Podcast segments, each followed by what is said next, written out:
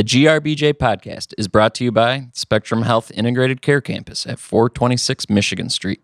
Taking care of your family is now easier than ever with multiple services all in one convenient location. And Seven Monks Grand Rapids, worldwide craft beer, locally crafted cuisine, located at the new 616 Lofts building at 740 Michigan Street.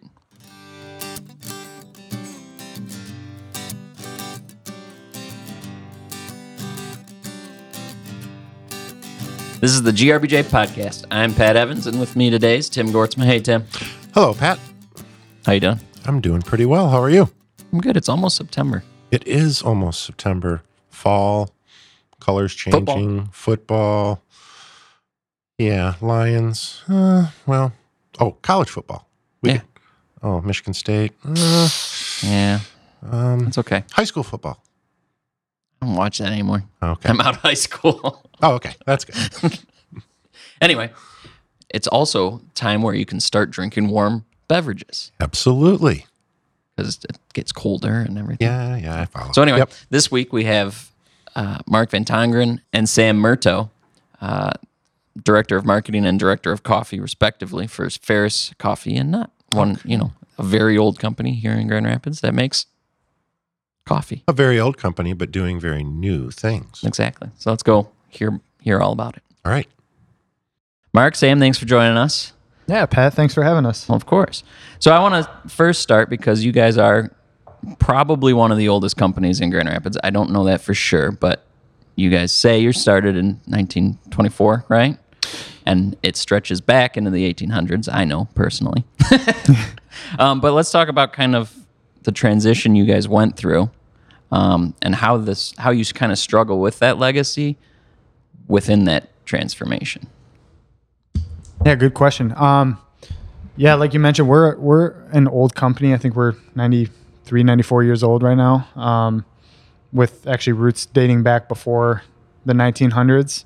Um, yeah, and, and but right now we're at a really interesting point, I think, in in this in this story because our team is very young. Um, so we're seeing uh, almost a revitalization or resurgence in uh, the passion for the industry that we're privileged to be a part of, and we're having a lot of fun. Yeah, I I think back to when I was first hired, um, which was about four and a half years ago, um, and looking back on the company then compared to now, it's it's very very different in in the way that we go about doing pretty much everything.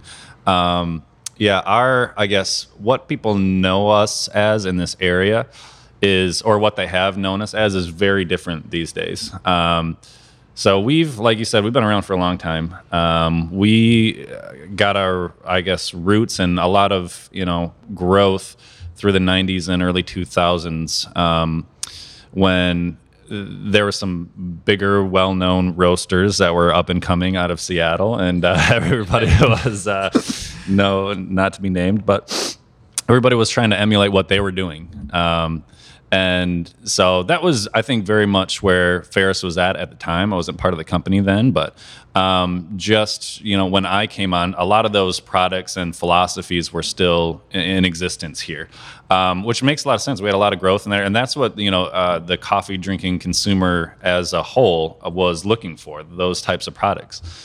Um, within whatever the last five years, um, the I think the city of Grand Rapids, West Michigan, has changed, and then just culturally, there's a you know there's a different generation that's kind of coming into its own, and um, I think that was a catalyst for um, our change. Um, so the John, the owner of the company, I think was very forward thinking and thinking in kind of picking up on this transformation that was happening within the coffee industry, but you know, beverage and food industry as a whole. This kind of shift where consumers, um, different things were important to them. You know, things like flavor and traceability and stories and uh, and all these things that that are really important to us now. And so John recognized this, said, "Hey, you know, we've been doing." This for a long time. It's been great. Um, the era that we were doing this in, it made perfect sense. Things are changing now, and so you can kind of feel the the tides changing. Um, and so we we need some, you know, people who think a little bit differently, some people from this generation where these things are important to come in. And I think, um, you know, Mark was like the the pioneer of this movement here uh, quite a few years I, ago. I wouldn't go that far. I, I'll say it. Um, and and so with you know that that was realized, and then you know through our hiring process, bringing some new people on board, um, where these types of things were important to us. Um, the the company is has changed quite a bit because of that. No, you know, I think to to add to what Sam was saying a little bit too, it's um, yeah, I mean, it, we're an old an old company with with deep roots. Um, and I think if you know if you're not changing, you're dying. So there was, you know, obviously this um, exponential shift in relevancy and trends and a lot of the things that we're seeing today and you know whether that's through sharing of information through science through the type of data that we have available um, you know we just we started to see a, a, a pretty big shift and that was right around the time where we started or where i started you know um, getting involved in in the company and uh, soon after graduating college and everything. Um, and you know like i said if you're not changing you're dying and everything's in a constant cha- uh, state of change. So i think embracing that and rolling with it and, and understanding that change and how best to use it to your business's advantage is a big thing. I think Jeff Bezos from Amazon said that the the average lifespan of an American company is 30 years. So we're in our 90 93rd year and you know i think a lot of that has to do some of that might be luck some of that might be um, just making the right decisions at the right times um, you know but this chapter that we're in uh, this almost revitalization of a company uh, you, you know it's a, a lot of it is because yeah we definitely chalk it up to the people that we hire um, a lot of it was my brother david and some of his sort of visionary um, you know, uh, not really uh, obviously coming out of college and not really having the business experience. And I think that goes a long way. Um, it's not being tied to what you're kind of groomed to know. Um, so, kind of thinking differently, coming into the business, thinking differently. Um, and then obviously the the coffee program here really took off when uh, when Sam came on board, and you know Sam mentioned pioneering, and and that's essentially what we all were and what we all are, uh, and what Sam was uh, for our coffee program. And um, you know, it, it's continuously changing. It, it, it's changing to this day with the coffee that you're drinking right now. so some, I mean, you have some coffees that are as good or better than other coffee roasters in town. Um, but I, and part of my original question too, I wanted to touch on is how do you guys deal? I guess this is more to you, Mark, as marketing. I just got that. um, Never gets old. I'm sure it doesn't. Uh, but you know, I I assume a lot of customers still look at Ferris as what you were in the '90s. Um, and and I guess now it's back to Sam. Is how do you help transition those types of coffee drinkers, and how do you fight that stigma? I know you still make a lot of the same coffees to make sure you don't leave those customers behind because you can't do that. Um, so yeah, yeah. Um, you know, we we obviously recognize where we've come from, and we are the first ones to admit that we don't know everything about what we're doing. And you know we're students of the game. We're constantly learning. Every single day we come in with the mindset of continuous improvement and continuous learning.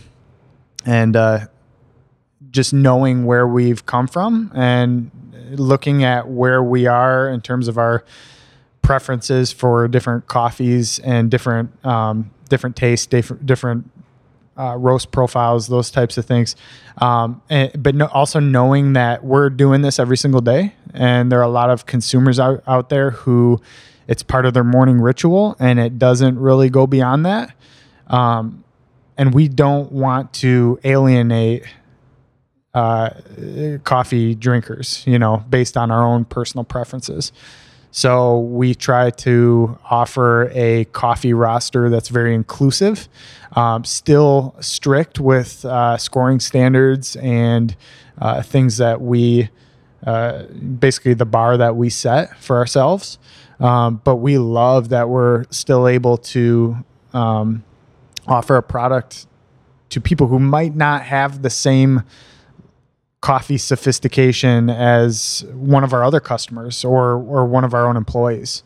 So um, I think just knowing where we've come from and knowing just kind of keeping that in mind that the coffee isn't greater than the people consuming it um, is is part of our philosophy about the coffee we offer. We're, we're still faced with a lot of the, you know, a lot of what people knew us to be uh, 10 years ago, and I love it. I, I love being able to um, get somebody to come into our shop or come into uh, our education center and just see their eyes open and be like, "Wait, you guys, you guys can't do this. You guys, you guys s- used to sell to gas stations. You know, you can't have this type of coffee." And it's like, "Hey, we, okay, you know, Yeah. I'll all right. I'll tie a bunch of stuff onto that. Um, maybe maybe a lot of it comes down to the coffee industry as a whole, and then some more specifics on uh, demographics, and then maybe a little bit of the science behind um, choosing coffees to both appeal to you know the younger generations and then the generations that we worked with for a long time. Um, so through history, um, in the states at least, coffee has been um, heavily commoditized. It was you know in MREs back in you know war days, and it's just you know been a hot caffeinated beverage for for a long time. Um, you know that changed in the in the 90s a little bit when all of a sudden it was okay to go into a cafe and spend you know like four bucks or something like that on a latte um, and so that's what characterized coffee you know after the commodity period that commodity period think about the generation that was alive then. It's an older generation um, you know baby boomers and even older. Um, and so to them that's it that uh, is hard to break out of. Um, so that that generation it's it's very price sensitive and coffee is you know a, a black caffeinated beverage that's bitter and you know maybe strong and bold or whatever you want to call it. You know there's a lot of buzzwords that you can use. Um, through the through the 90s and 2000s um, milk drinks were big cappuccinos lattes um, darker roasted coffees um, and uh, you know lots of cream and sugar and, and that type of stuff. Because you know there was some sophistication that was brought to it but it was still you know you were kind of riding that that uh, wave where you had to be a little price conscious so you can you can buy cheaper coffees roast them dark and um, put a lot of cream and sugar in them and they still taste pretty good right? That gets into the science of a little bit which i'll touch on in a, in a second now we have uh, consumers that, like we talked about, they're concerned with uh, traceability, with nuances from region to region, or processing method to processing method, or you know whatever it is. And we're seeing um, that much like whatever the craft beer industry or the food industry, spirits, um, you know, people are interested in, in nuances and picking up on the unique flavors that that um, that coffee offers. And so that's the younger generation. That's where they're at now. So for us, coming through the 90s and 2000s, yes, a lot of our um, products have reflected that that consumer group that was, um, you know, kind of riding that wave of yeah, we want to pay a little bit more for our coffee, but it still definitely uh, mirrors what coffee was back in the day. Um, and so how how did we as a roaster say okay this is this is the customer group that we have right now. This is what we're used to doing. We are passionate about different things now just as a company. And so um, we want to produce products that we're passionate about and that we love. And so um, let's let's do that. But also look at the opportunity that we have with all the customers that we work with. Um, so we have many, many, many customers throughout West Michigan, um, nationwide to a certain extent. But you know, with the coffee program, we focus regionally right now, um, and so we we distribute all throughout Michigan on a daily basis. Um, and so we really have an opportunity to work with some customers who came up through that era of coffee that we did, but we have an opportunity to introduce them to what coffee has become and what it can be. So um, I think that's something that we wanted to be super conscious of with making this transition to a true specialty coffee roaster. Um, how how we go about things now is all based on that specialty coffee definition. You hear that word thrown out a lot, and it means a lot of to some people. It means yeah, a 26 ounce drink with milk and sugar, and which is fine if you like that. That's cool. Mm. I don't want to, you know, we never want, like Mark said, you know, we never want to say, how could you do that? We want to be approachable. Um, we understand that people enjoy things to the same extent that we enjoy like this coffee that we're drinking now. Um, so. But how we go about sourcing coffee is based on that true definition of specialty. Um, so coffee has to. The first thing is coffee has to score a certain score on the scale that we use. So we use a hundred point scale. It's it's the scale that most specialty coffee users or roasters use.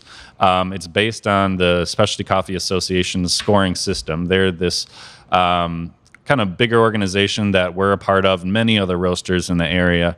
They, you know, do trade shows and they do best practices for the industry and that sort of thing.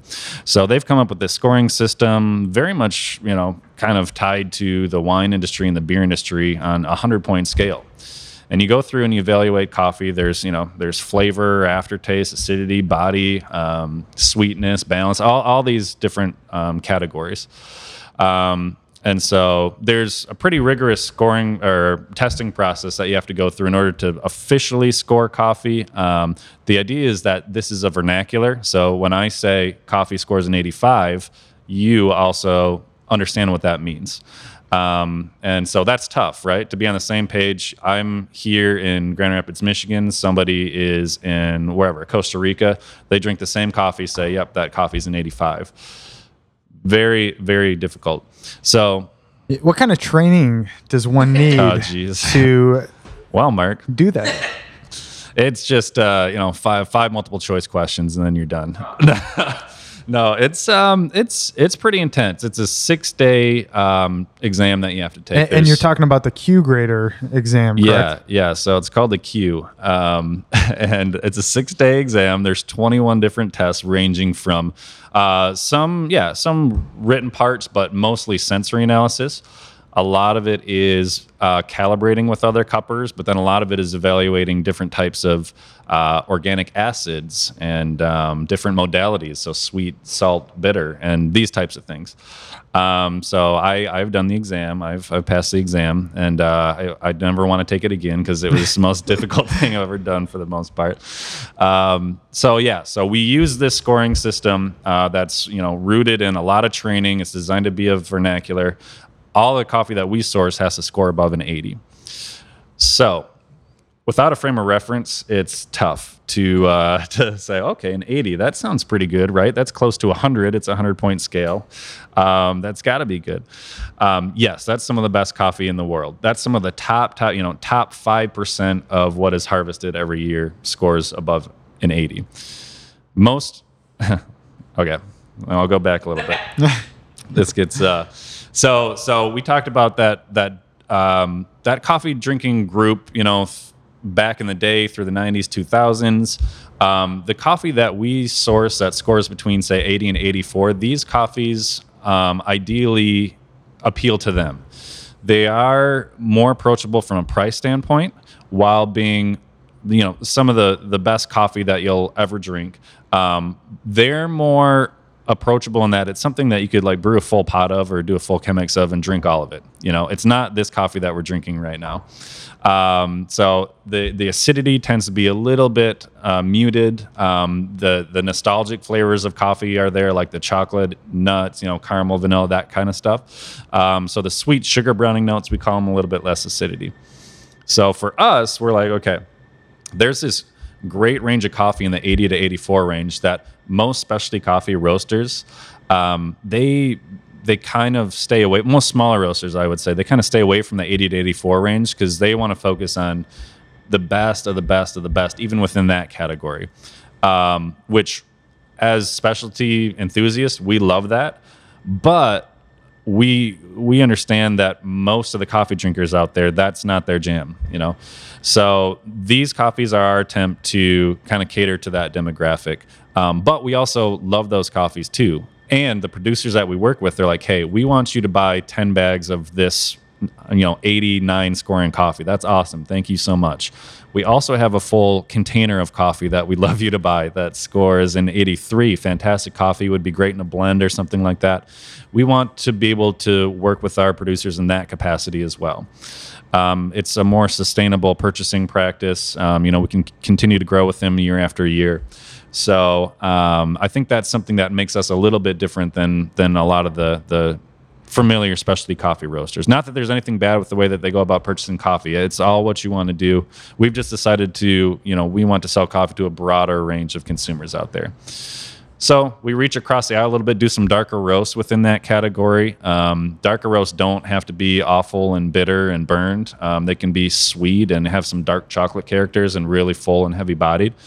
Um, then the higher scoring coffee, you know, the 84 and up, that's that's you know some of the really unique rare stuff like we're drinking right now that um, we're incredibly passionate about. That takes a lot of time and effort to to really get correct.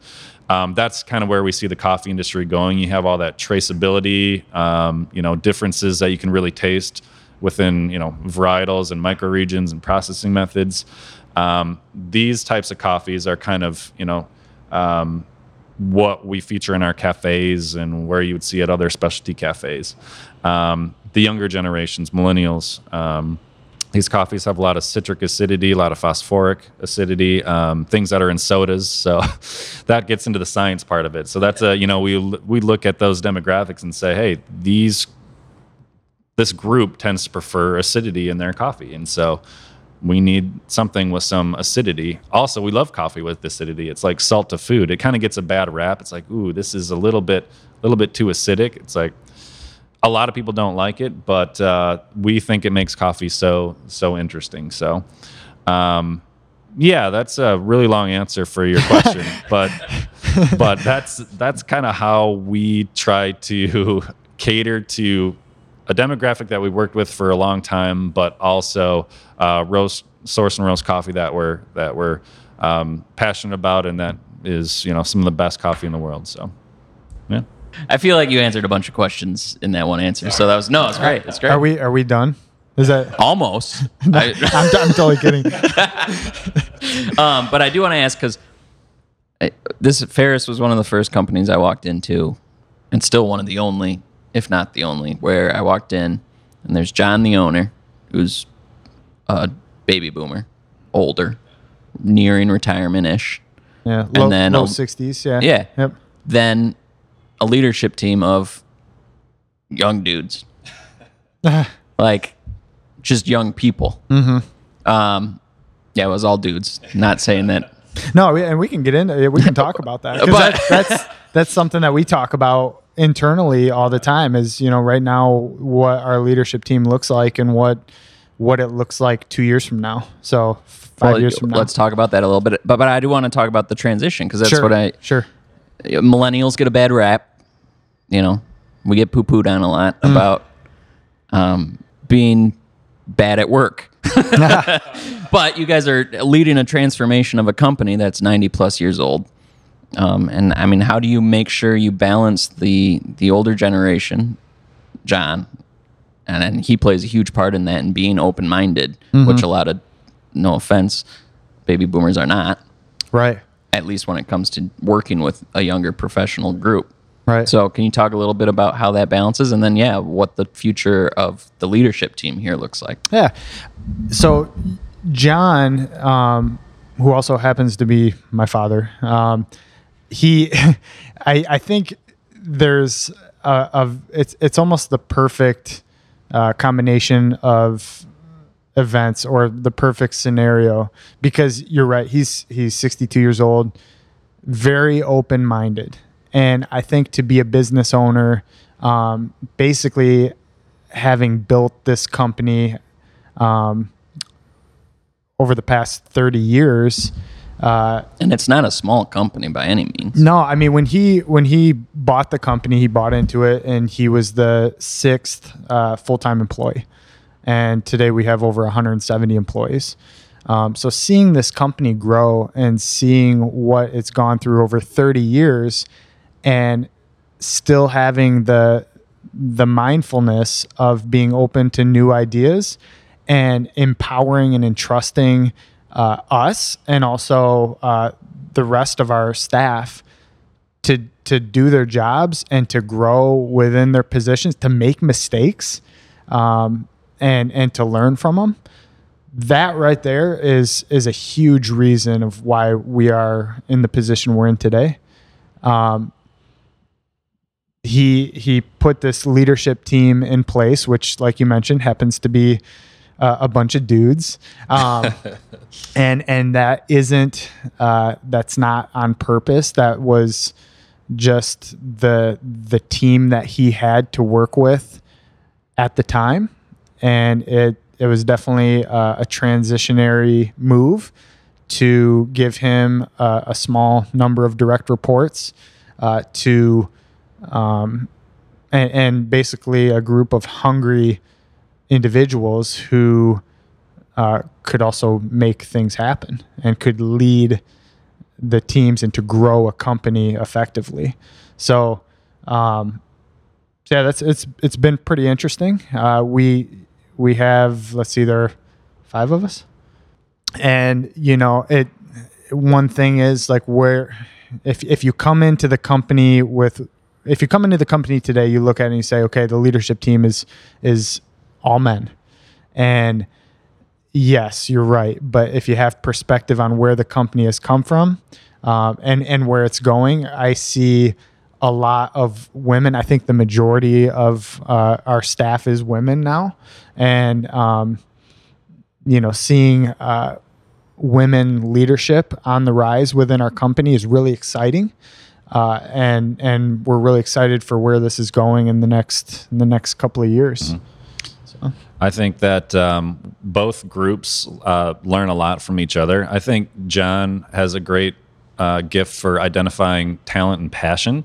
And so, you know, mm. on his end, it's just, okay, this is somebody who's really passionate about whatever it is, you know, whatever I, I, this is a need that we have at this company. Here's this person that's passionate about this need that we have. Let's put them in this position to make some decisions and then kind of get out of the way. There is some give and take there. You know, we learn a lot from um, him with all his experience, um, you know, frugality, somebody being very practical, um, a very practical thinker. And then, you know, we are constantly kind of pushing new ideas, you know, oh, let's try this, let's try this. And, you know, we are very passionate and we can get caught up in it sometimes. And so I think there's this great give and take within the group. Um, one thing that we are never shy about is getting into an argument or a debate that can turn into an argument and then afterwards saying hey that's awesome that we can be open with each other and talk about this stuff. Um, so yeah that group is it's a yeah it's a kind of a weird mix of generations but it works out really well because i think we're we just constantly challenge each other so. We are running running a little long for business journal podcast that's all right but i do have one more question we have a great beverage city here you know i don't I like to shy away from calling us a great beer city. I do love the beer we have here, but there's plenty that are better. Um, but I think together, coffee, beer, and spirits might be one of the best in the country. Um, but I don't. I want to highlight a partnership with that you guys have with Founders um, because it it's a beloved company in the city, and you guys are able to make a a good part of it. I would think. But do you guys want to talk about that partnership a little bit? oh, sure. Yeah, we uh, we've worked with Founders Brewing Company for for many many years. Uh, back to when they were on on Monroe, um, you know, Canal Street Brewing Company brewing Breakfast Stout. They'd pick it up, pick up small amount of coffee at our docks at, at our uh, customer pickup area, and um, you know, obviously they've grown tremendously and experienced uh, a ton of success with with their brand and um, you know they're just exploding um, and that that company, their story, uh, has had a tremendous impact on our business. Um, you know, we were talking about catalysts for change earlier, and we always cite Founders Brewing Company as one of the main catalysts for the change that has that we've we've gone through here. Um, so just that, if if you don't mind, I'll touch on the story a little bit. Um, not not so long winded as uh, Murto's answer, but Oh, don't worry, I'll uh, add some stuff on. you know, so yeah, I mean, as founders grew, um, I think we reached a point where Ferris as a company failed to grow with founders and failed to meet the the needs uh, and the expertise that they require. Um, so maybe that was through just product quality at the time. Maybe it was through um, uh, kind of the expertise that is needed to deal with with our types of products, and and maybe it was just not putting uh, the customer first. And um, so what they ended up doing was switching coffee roasters, and that was was pretty devastating to us. I mean, uh, a couple young guys, you know, growing up, coming into the coming into the workforce.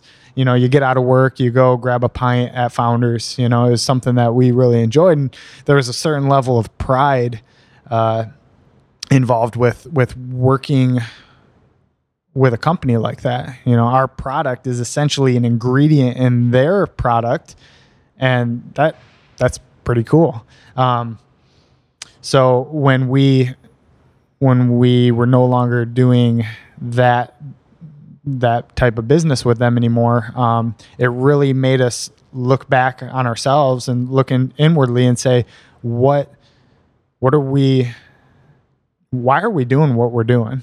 What what are we doing wrong here? What uh, why why why coffee? You know, so uh, that really started the started a, a series of questions. Um, started getting getting us to answer a series of questions that allowed us to get to where we are today. And long story short, several years later, we we uh, are back to roasting coffee for Founders Brewing Company, and it's just it's a it's a great partnership that we really hold high and we we value. Um, it's a privilege for us to be part of somebody else's product like that. Yeah.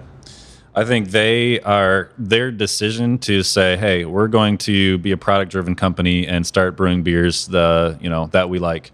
Um, kind of opened the door for all this, you know, all the other great craft beer and um, great coffee roasters that there are in the city today. So um, they they kind of paved the way for everybody else to say, "Okay, yes, let's uh, let's do what we want to do." and um, you know, make this city, like you said, you know, a great, great beverage, you know, craft, craft beverage city. So, yeah, it's a great, it's, it's, it's an honor for us to work with a company like that. Yeah. I think from also a, a business philosophy standpoint, I mean, through that whole experience, we we just learned so much from them. So um, it's important not to burn any bridges. I've learned that from Dave Engbers, um, and and you know just constantly pushing. Uh, pushing for for what you believe in and holding your quality standards very high not compromising um, those are those are some things that we've really gleaned from them over the years so Well, awesome. Thank you so much for joining us. And uh, it's always a good conversation. Yeah, thanks, Pat. We should definitely do this again sometime. So thanks a lot, guys. The GRBJ podcast is brought to you by Spectrum Health Integrated Care Campus at 426 Michigan Street. Taking care of your family is now easier than ever with multiple services all in one convenient location.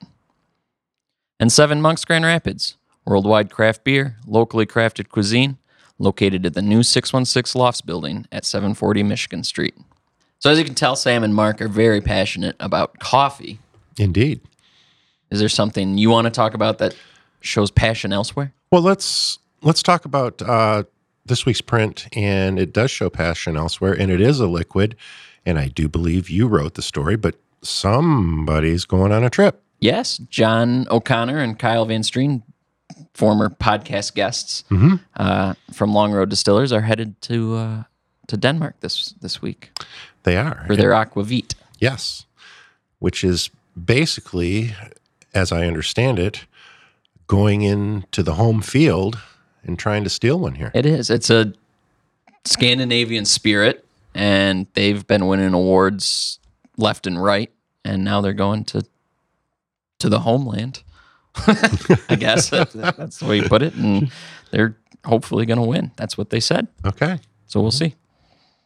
Um, but then elsewhere in the, the, the print edition that I also wrote, coincidentally enough, on the front page is downtown Grand Rapids uh, is kind of hitting pause. At least one developer on residential, but downtown, another downtown in the area has one coming. So, good.